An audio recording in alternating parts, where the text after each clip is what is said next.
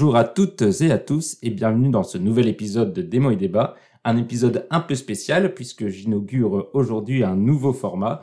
Euh, donc c'est une première, soyez indulgents.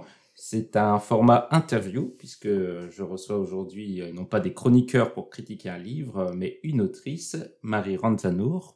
Bonjour. Bonjour, parfait pour la prononciation. Ah, merci. C'est, euh, je vais tout de suite l'avouer euh, aux auditeurs, euh, Marie, on se connaît et on se connaît bien. Donc c'est évidemment de manière amicale que tu as accepté cette invitation dans ce, format de, de, présentation. Mais tu es là surtout parce que tu sors ton premier roman, Feu, fièvre et forêt aux éditions Latérite, qui est sorti donc la semaine dernière et qui est disponible partout. Euh, même si on vous recommande toujours les petits libraires spécialisés. Tu me fais l'honneur d'accepter euh, cette interview pour parler de ce livre. On va euh, tout de suite d'abord présenter, présenter le livre et je vais te, te laisser parler puisque tu le présenteras évidemment bien mieux que moi. Donc, est-ce que comment tu décrirais aux auditeurs Feu, fièvre, forêt?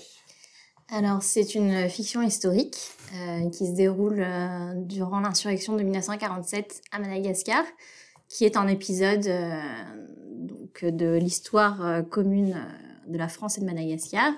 Madagascar au titre de son statut d'ancienne colonie française. Même s'il emprunte effectivement à ce contexte historique, on est purement dans le domaine de la fiction. Donc, je suis partie d'une vraie archive militaire, qui est celle d'un rapport de renseignement et de recherche sur une insurgée, dont je parlerai un peu plus peut-être, et, euh, et j'ai détricoté comme ça une, intrigue. Euh, le roman, il marche sur deux jambes, un peu. Euh, voilà, il y a une oscillation entre dans la structure du roman entre cette enquête donc issue des archives militaires et, et, des chapitres un peu plus personnels qui suivent Yves et voir deux petites filles, Betty Sark, donc du nord-est de Madagascar.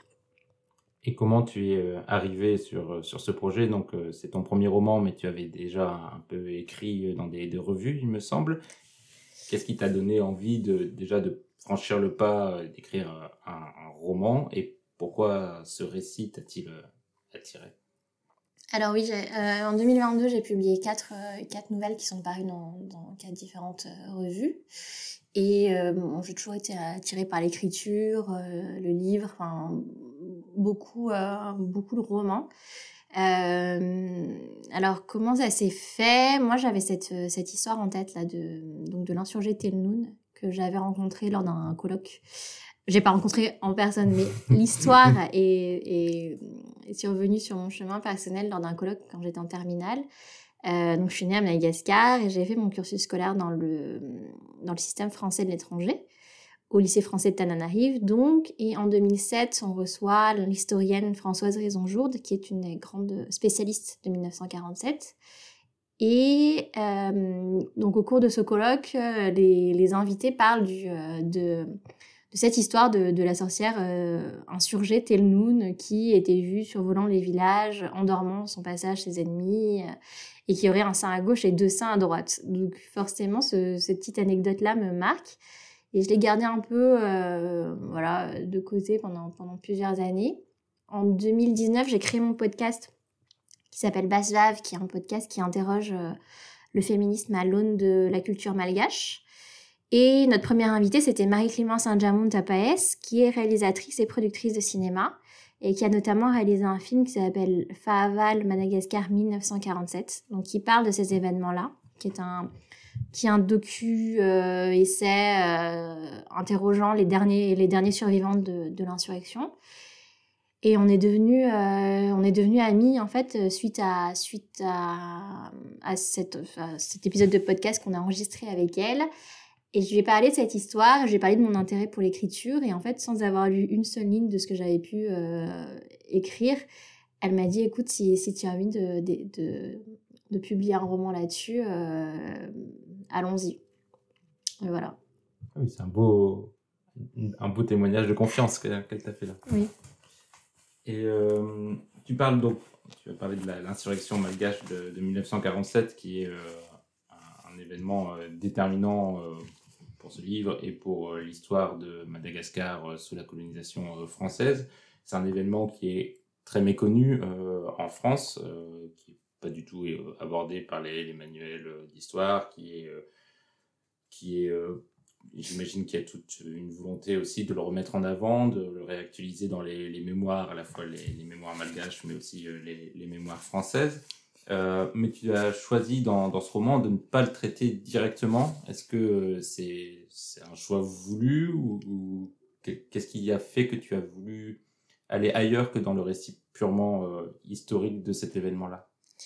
Alors, euh, effectivement, il y, a un, gros tabou autour de 47. Euh, du point de vue de la France, déjà, y a, je pense qu'il y a une lacune sur l'histoire coloniale. Euh, mais à Madagascar aussi, ça reste un tabou parce que, à l'inverse d'autres épisodes anticoloniaux, Madagascar a perdu cette insurrection. Donc la, répression a été très dure. Il y a eu des épisodes de collaboration. Il y a, il y a l'humiliation de la défaite. Euh, et, dans la culture malgache, il y a un énorme tabou de la violence qui fait que euh, on n'a pas forcément envie d'évoquer ces épisodes. Euh, effectivement, je ne parle pas vraiment de 47 en fait. C'est vraiment c'est assez pertinent ce que tu dis parce que on est soit légèrement avant, soit tout de suite après. Donc il y a deux temporalités qui s'entremêlent. notamment donc les petites filles, elles sont dans, une, dans, une, euh, dans un espace-temps qui est, qui est un peu imperméable à 47 et le lieutenant Gallois-de-Rousse, qui est l'autre personnage et l'autre versant du livre, est dans, euh, dans le moment de pacification qui est l'après 47. Donc il faut savoir que les, les troupes coloniales ont envoyé des contingents jusqu'en 49 euh, à Madagascar pour étendre les dernières poches d'insurrection. Et c'est un peu ce moment-là que je traite parce que, euh, parce que moi, ça m'intéressait aussi de, d'explorer ce motif euh, un peu de, de guérilla euh, à la Apocalypse Now, où on s'enfonce un peu dans, dans la jungle en même temps qu'on s'enfonce dans la folie. Et aussi parce que je pense qu'inconsciemment, il y avait une pudeur et une, un questionnement de légitimité en moi à parler de 47, en étant troisième ou quatrième génération après les faits c'est un, un, peu délicat, euh, surtout du point de vue de la fiction. Euh, donc j'ai fait, fait de la, recherche autour de, de, ce livre, j'ai profité beaucoup des sources aussi que Marie-Clémence avait levées pour euh, les besoins de son documentaire. Mais, mais c'est difficile de parler de 47 sans être dans la, dans la débauche aussi, de, dans le voyeurisme sur la mmh violence, etc. Et donc, et peut-être aussi dans une restitution forcément un peu plus académique. Oui, voilà. C'est voilà, il y a, y a vraiment des arbitrages euh, qui sont euh, à la fois psychologiques et esthétiques. Donc euh, c'est vrai qu'on on est on comment C'est comme un, un, objet très très lourd autour duquel on, gravite quoi. Et son absence lui donne peut-être justement un peu plus de, de, de présence par ce, ce, cet événement qui n'est pas nommé mais on sait qu'il est au cœur, au, mhm. centre, au centre des événements. Tu l'as dit, ton livre est, construit euh, autour de deux fils narratifs euh, qui, alternent donc d'un chapitre à l'autre. Chaque chapitre bascule sur euh, deux destins différents. D'un côté, les deux sœurs. Yves et Voir. Yves et Voir. Et de l'autre côté, le, lieutenant Gallois d'Arous. mais quand on lit le livre, ces deux récits ne sont pas sur un pied d'égalité notamment parce qu'il y a un récit qui est à la première personne, celui euh, des deux sœurs, donc c'est l'une des sœurs qui est la, narratrice, et de l'autre côté, c'est euh, le, récit de Pierre Gallois Darrow, c'était la troisième personne. Est-ce que c'est une volonté pour toi de mettre à distance le récit de la figure euh, du colonisateur et de renforcer l'identification du lecteur au peuple opprimé, en, l'occurrence les, deux sœurs? Ou est-ce qu'il y a d'autres motivations dans ce choix de, stylistique alors euh, oui, effectivement, enfin ton, ton instinct est, très vrai euh, là-dessus. C'est vrai que euh, enfin il faut remettre en perspective ce livre. Il est du point de vue d'une malgache, d'une femme malgache, etc. Donc donc il y avait aussi le, besoin de recentrer la focale. Il y a une conviction aussi derrière le, projet d'écriture de ce roman, c'est de parler de 47 de ce point de vue-là et non plus du point de vue des historiens et du point de vue des, colons, anciennement colons. Et euh, ce, qui est un peu, ce qui est intéressant euh, là-dedans, c'est que je partais à l'origine uniquement avec euh, le récit de, Galois d'Orus. moi, c'était la trame principale que j'avais j'avais en tête et que j'avais décidé d'écrire. Et c'était tellement difficile de rester avec lui à 100% mmh. que naturellement, en fait, il va voir son nez d'un besoin un peu de béquilles en fait euh, psychologiques pour, pour parler de cette histoire-là pour euh, et puis parce que c'est plus facile aussi de parler du de son propre point de vue avec euh, enfin on est dans un univers quand même très très sensuel avec beaucoup l'intervention des sens le goût l'odeur les bruits etc donc c'est plus facile pour moi de me ramener dans mon propre corps qui est un corps de femme racisée etc donc euh, donc il y avait cette, cette facilité-là. Et même avec euh, Galois Dorus, j'ai pas réussi à rester toute seule avec lui. Et Amoulia Carso, le tirailleur sénégalais, est né de cette difficulté-là aussi. Euh, mais en revanche, euh, je lui prête quand même beaucoup de, de, mes pensées personnelles, de mes émotions personnelles à ce personnage euh, d'officier français. Euh, c'est pas complètement, c'est pas un monstre métaphorique ou un antagoniste pur. Mhm. je, enfin, c'est difficile. Je pense qu'il y a beaucoup de lecteurs qui, qui passent à côté de ça parce qu'il y, a beaucoup de scènes très difficiles et très cruelles. Mais, euh, mais la véracité de ce personnage, dans sa vulnérabilité aussi, dans ses contradictions, euh, c'est des choses que, que je, puise, je puise de moi-même. quoi. Tu parlais de, de, de ressenti, de, de se mettre dans la peau de, quelqu'un, donc dans ce personnage de, Galois de. Moi, ce qui m'a aussi euh, frappé dans ce livre, c'est euh, la précision que tu as dans, le langage, euh, que ce soit pour décrire les situations, mais aussi pour décrire les personnages et, les ressentis d'une époque qui est pourtant loin derrière nous. comment tu as réussi à te t'imprégner de ce qu'étaient les, les, pensées, les peurs, les envies de ces personnes qui appartiennent à une époque extrêmement différente, celle de la colonisation. Euh, J'imagine que c'est un travail déjà de recherche euh, colossal. Euh, donc ce livre, il marche, il marche vraiment main dans la main avec, avec le film Faval, Madagascar 1947, qui a en fait la même démarche, c'est-à-dire que Marie-Clémence, elle a voulu donner la parole à des insurgés, uniquement à des personnes qui l'ont vécu, soit des insurgés, soit des civils d'ailleurs, malgaches, et, elle fait vraiment le choix euh, conscient de ne pas donner la parole ni à des historiens, ni à des archivistes, ni à des journalistes. Vraiment, on est euh, du point de vue micro-historique des gens qui, qui sont, qui sont vraiment, qui ont des souvenirs de première main. donc ça, c'est une première source et c'est déjà une première démarche qui me parle. J'ai beaucoup travaillé aussi avec, avec le recueil de témoignages recueillis par euh, Guenier et Fanoun, qui s'appelle Témoins de l'insurrection 1947, qui est un recueil de témoignages bilingues en malgache et en français euh, de, de, de, personnages en fait de, l'insurrection, des insurgés, des civils, euh, des militants du MDRM, qui est le parti indépendantiste malgache. Et, et donc ça, ça me permet déjà d'avoir effectivement de, des sources, enfin en tout cas des des éléments et des faits concrets à retranscrire. Euh, le personnage d'Amoulia Carso, par exemple, est issu d'un vrai tirailleur sénégalais dont le témoignage a été recueilli par le Dakarois Abdoul Sow dans le recueil Madagascar 1947, la tragédie oubliée. Euh, donc j'ai repris presque mot à mot euh, son, son parcours, ses, ses, états de service oui, il y a un besoin de véracité et, c'est aussi une, une, aide en fait pour, euh, pour, euh, construire la fiction à travers des, voilà, des jalons de choses réelles et de, et de, de faits historiques. Pour le ressenti, voilà, comme je disais tout à l'heure, c'est un peu, c'est un peu une démarche différente. C'est plutôt une démarche de catharsis et de, euh, d'expiation de ce que c'est aussi. Euh, je l'ai beaucoup écrit ce livre parce que je voulais raconter ce que ça fait aussi de d'être euh, d'être ceux qui qui perdent la guerre. Je pense que c'est un, un narratif, une, une focale qui, qui est plus intéressante que celle des vainqueurs en fait. Ce que je trouve aussi assez passionnant dans ton livre, mais tu l'as déjà abordé, c'est la, la question de la temporalité, puisque tu joues sur différentes temporalités qui se brouillent.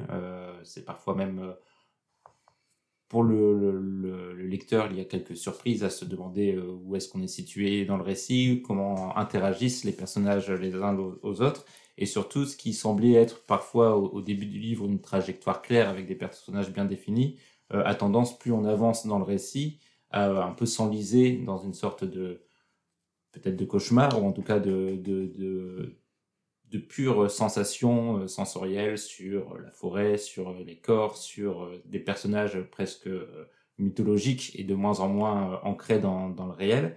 Euh, tu as déjà évoqué Apocalypse Now, on y pense forcément, on pense aussi euh, à, Conrad euh, en, lisant ce livre. Est-ce que c'est quelque chose que tu avais voulu dès le départ ou c'est quelque chose qui est venu en toi pendant l'écriture de, euh, oui, alors vraiment avec Apocalypse Now, c'est un vrai, euh, c'est un vrai repère, euh, c'est un vrai jalon esthétique. parce que, bon, d'une part, parce que je tends la main aussi vers les autres narratifs coloniaux. donc, on parle des terriers sénégalais, mais on parle aussi de l'Indochine. J'ai pas évoqué l'Algérie, mais c'est quelque chose qui est très présent, puisque euh, Madagascar, enfin l'insurrection, la contre-insurrection de 47 euh, a été un laboratoire pour, euh, pour les forces de coercition françaises sur tous leurs terrains militaires euh, coloniaux en termes de, voilà, de, de renseignements militaires, de torture, etc. donc, donc oui, ça c'est vraiment une référence qui reste avec moi et et, beaucoup d'autres euh, d'autres sources aussi sur le traitement de la mémoire, cette mémoire qui se trouble un peu.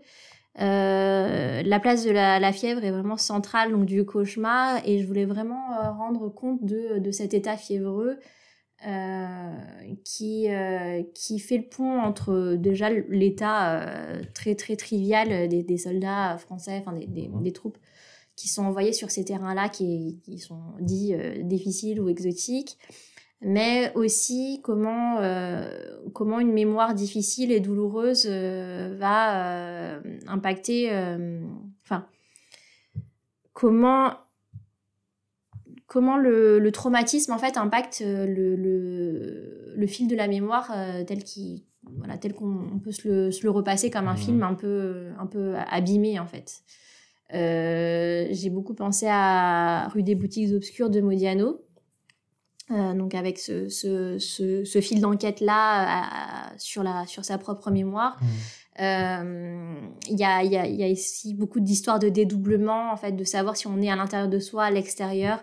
Euh, dans les dans les scènes de torture notamment parce que c'est intéressant aussi d'explorer que perpétuer des actes euh, de cruauté en fait ça laisse un impact sur la personne qui les perpétue mmh. autant que autant que sur celle qui les subit et, euh, et donc le voilà le motif du doppelganger qui qui euh, qui est aussi un motif littéraire et cinématographique qui me passionne euh.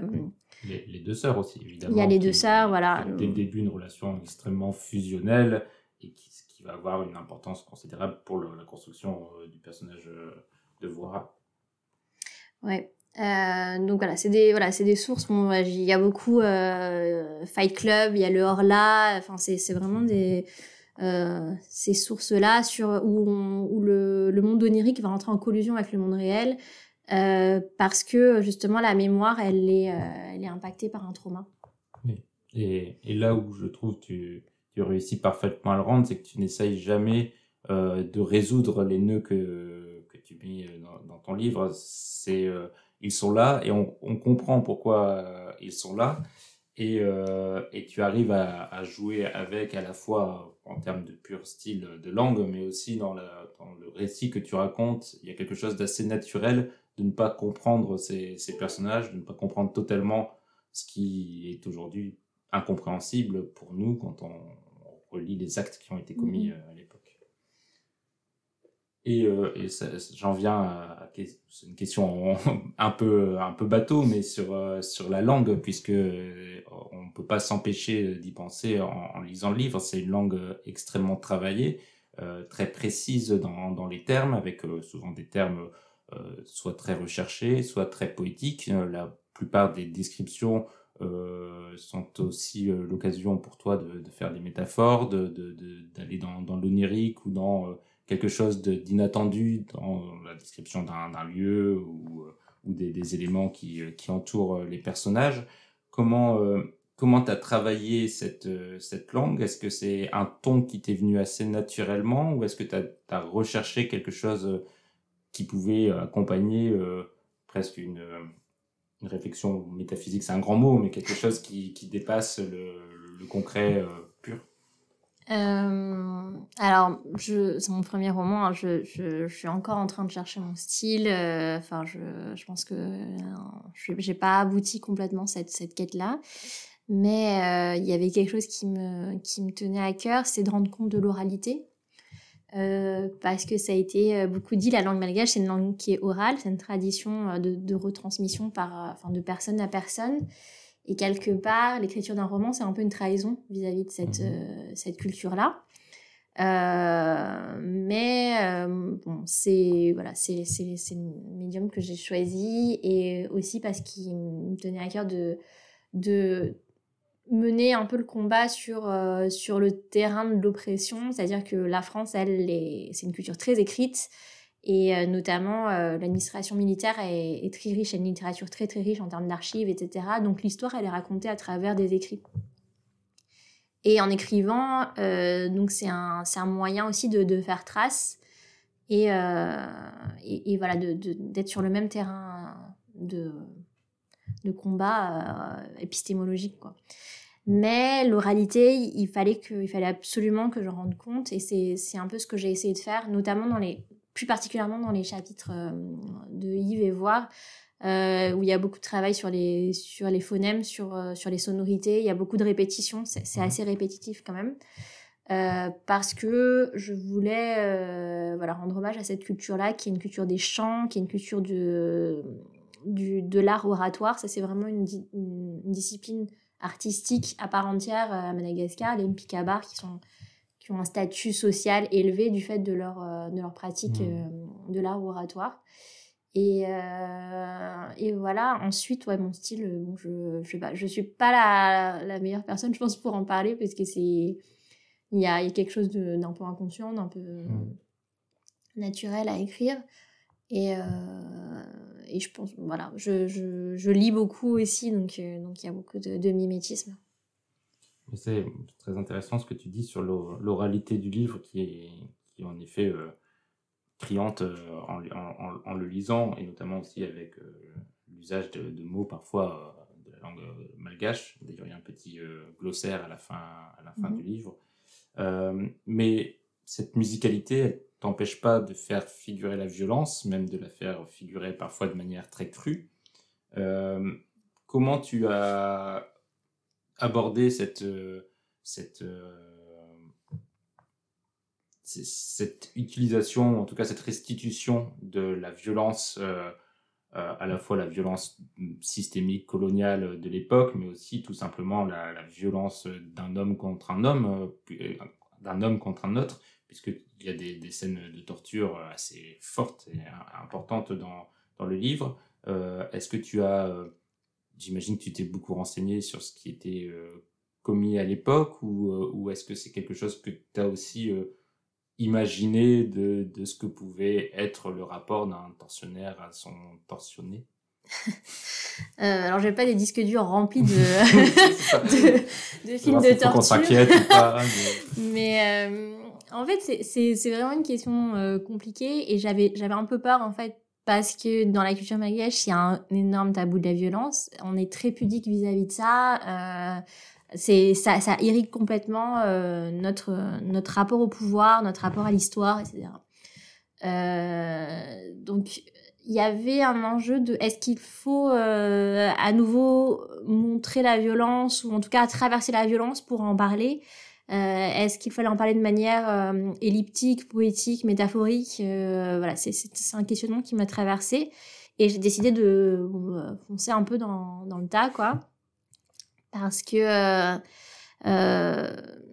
parce que je pense que c'est un un vrai enjeu de, de montrer ça tel que, enfin, de montrer la violence telle qu'elle l'a été, de manière très crue, parce qu'une fois qu'on en a parlé effectivement de manière chirurgicale et détachée dans des rapports militaires ou dans ou dans des, des récits d'historiens, ce qui reste, en tout cas pour les opprimés, opprimés ou ce qui reste pour les héritiers des, des vaincus comme moi, euh, c'est ce traumatisme-là et c'est une honte aussi.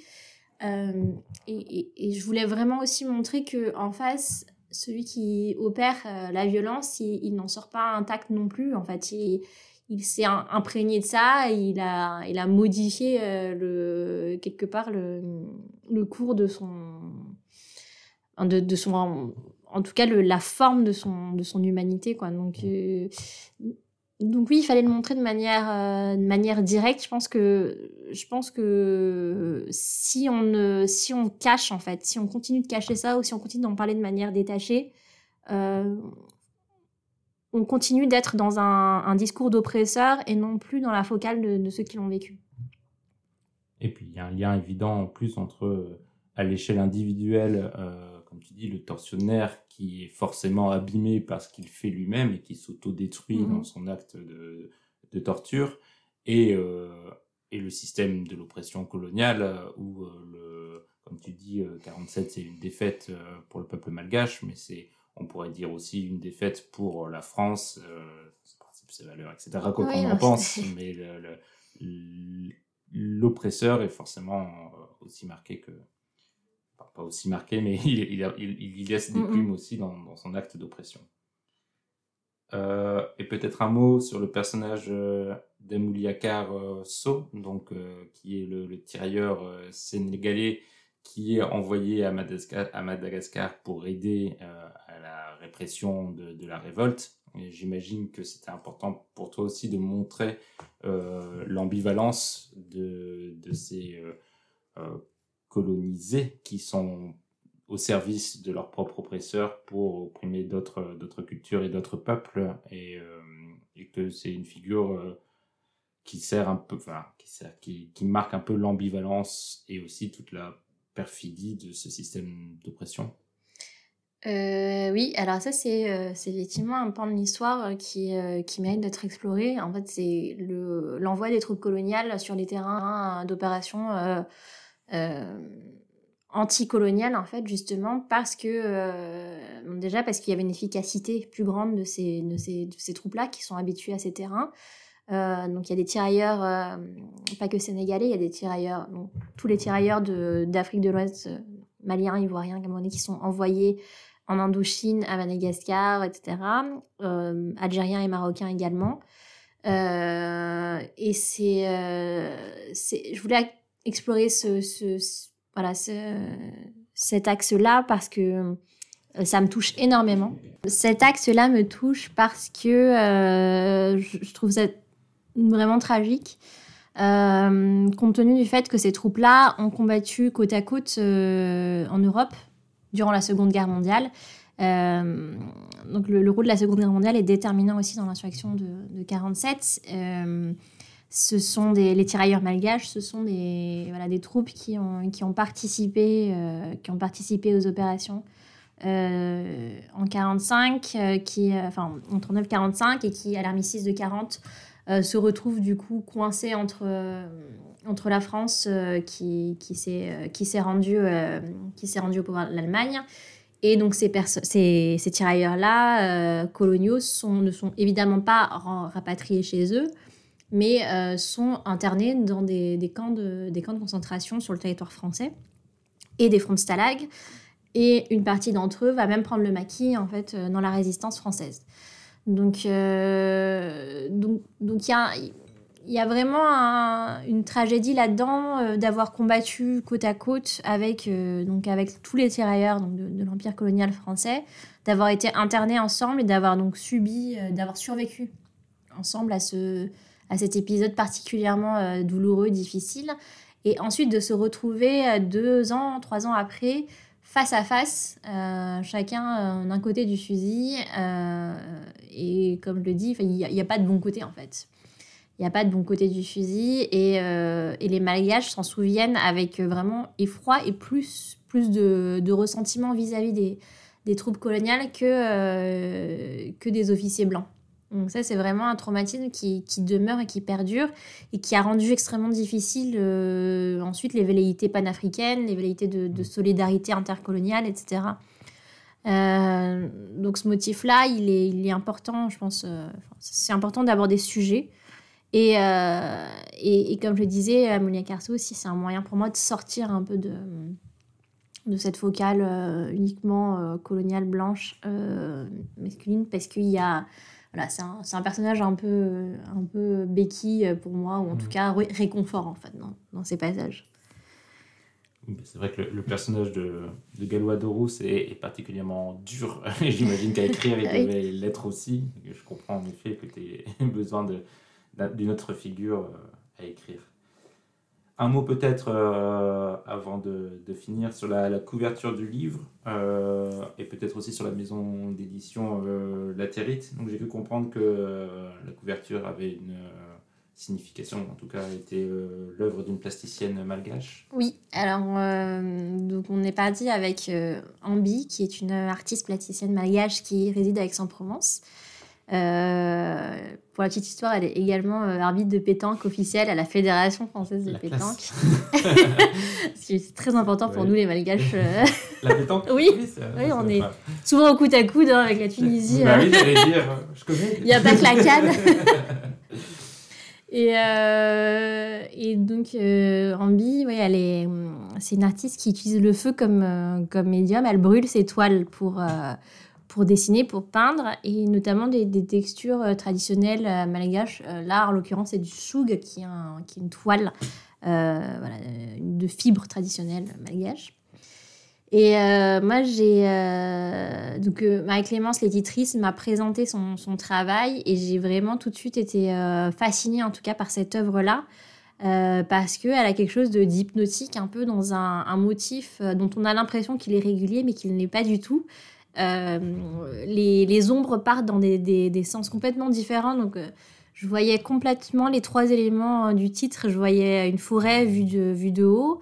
Il y a le feu, parce que c'est le feu qui a, servi à, dessiner la toile. Donc, il y a la brûlure, il y a, tous ces ocres qui sont. Ces, ocres et ces noirs très profonds qui sont obtenus que à partir du feu.